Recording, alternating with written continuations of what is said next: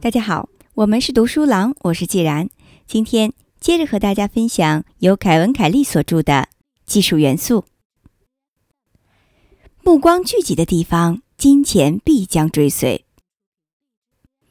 新经济的新规则可以被总结为：目光聚集的地方，金钱必将随之而来。除了关注之外，其他的任何东西都可以作为商品生产出来。奢侈品也只是短时间的奢侈，他们会迅速的被仿制，进而流入市场。优质品牌保持高价，只是因为他们储存了过剩的关注。保持源源不断的受关注，金钱就会随之而来。这就是你所需要知道的全部东西。所幸，现在有数不胜数的方法来聚集和维持关注。你需要不停的让人感觉到惊喜。你可以是耀眼的新奇，无条件的给予帮助；可以是诱人的诡异；可以是意想不到的可靠；可以是显而易见的真实等等。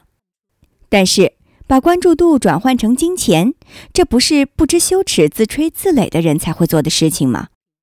这不是社会名流才会做的事情吗？是的，不过这也是谷歌正在做的事情。基因坦克公司和 3M 这样的老牌制造商也在这么做，他们提供了有用的产品和服务。不过，他们的竞争对手也是这样，我们也都是这样。全球范围内，技术元素的建立使产品和服务喷涌而出，这一速度越来越快。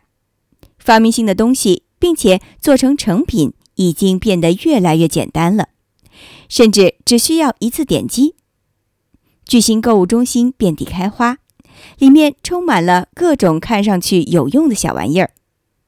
互联网上也充斥着类似的网站。这个实用性的大潮中，产品和服务正变成一种背景噪音，它们就像风一样无处不在，不停地挤压我们，使我们无法逃离这个有用的气压。想象一下这样一个世界，充满了无数个各类小机器人仆人。都渴望来帮助我们。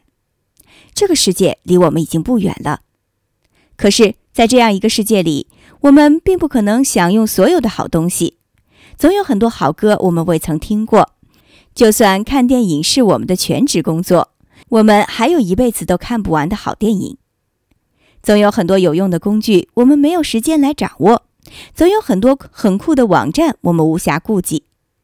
如果和你个人并不相干。请忘掉那些多余的东西，那些大众热点和那些受到好评的佳作。你应该花时间关注那些与你密切相关的东西。不过，即使这样，也已经应接不暇了。事实上，有许多伟大的乐队、书籍和产品适合你，甚至为你独特的品味定制，但它们的数量也远超过你可以接受的限度。如果一个新的东西没有用或者不太好用，那么它马上会在这个系统里被淘汰。事实是，就算这个新东西有用或者好用，它也不一定就能获得成功。好用和有用现在成为了一种最低标准，甚至可以这么说，优秀的东西也只是成功最起码的标准。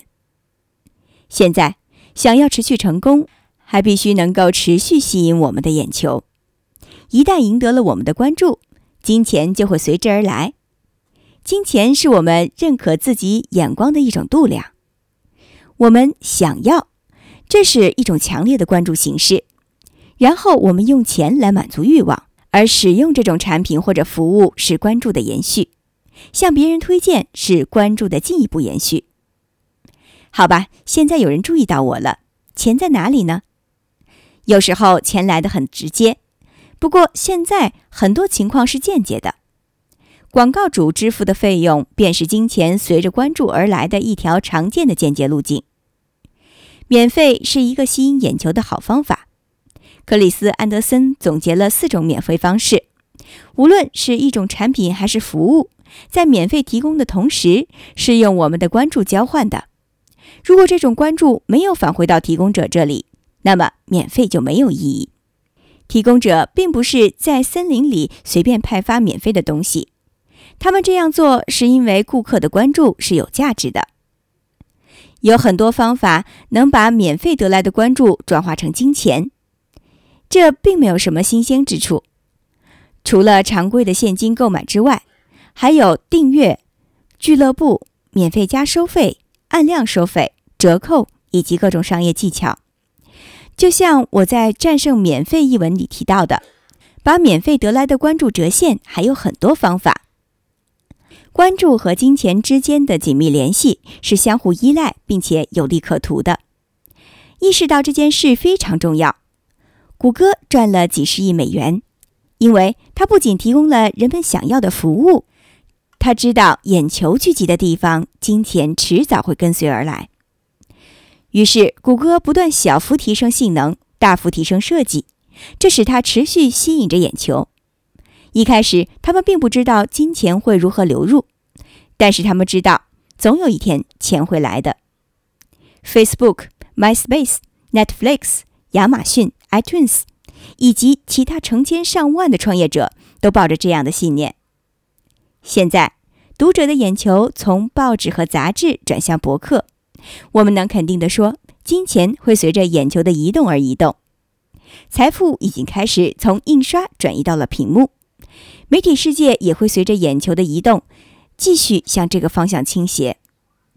得到一时的关注也许还比较简单，可是我们周围的环境当中有数不清的又好用又有用的东西，真正的挑战在于如何在这样的环境中持续的吸引关注。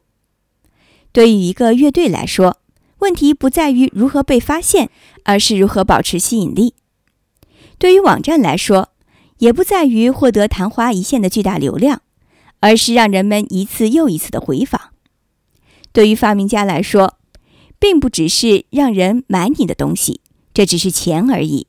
重要的是让人每天都使用它，感受到它的存在，认真思考它，爱上它，并且为它赋予意义。还在默默耕耘、努力实现新想法的先驱们，这句话送给你们：坚守信念，目光聚集的地方，金钱必将随之而来。二零零八年九月二十五日。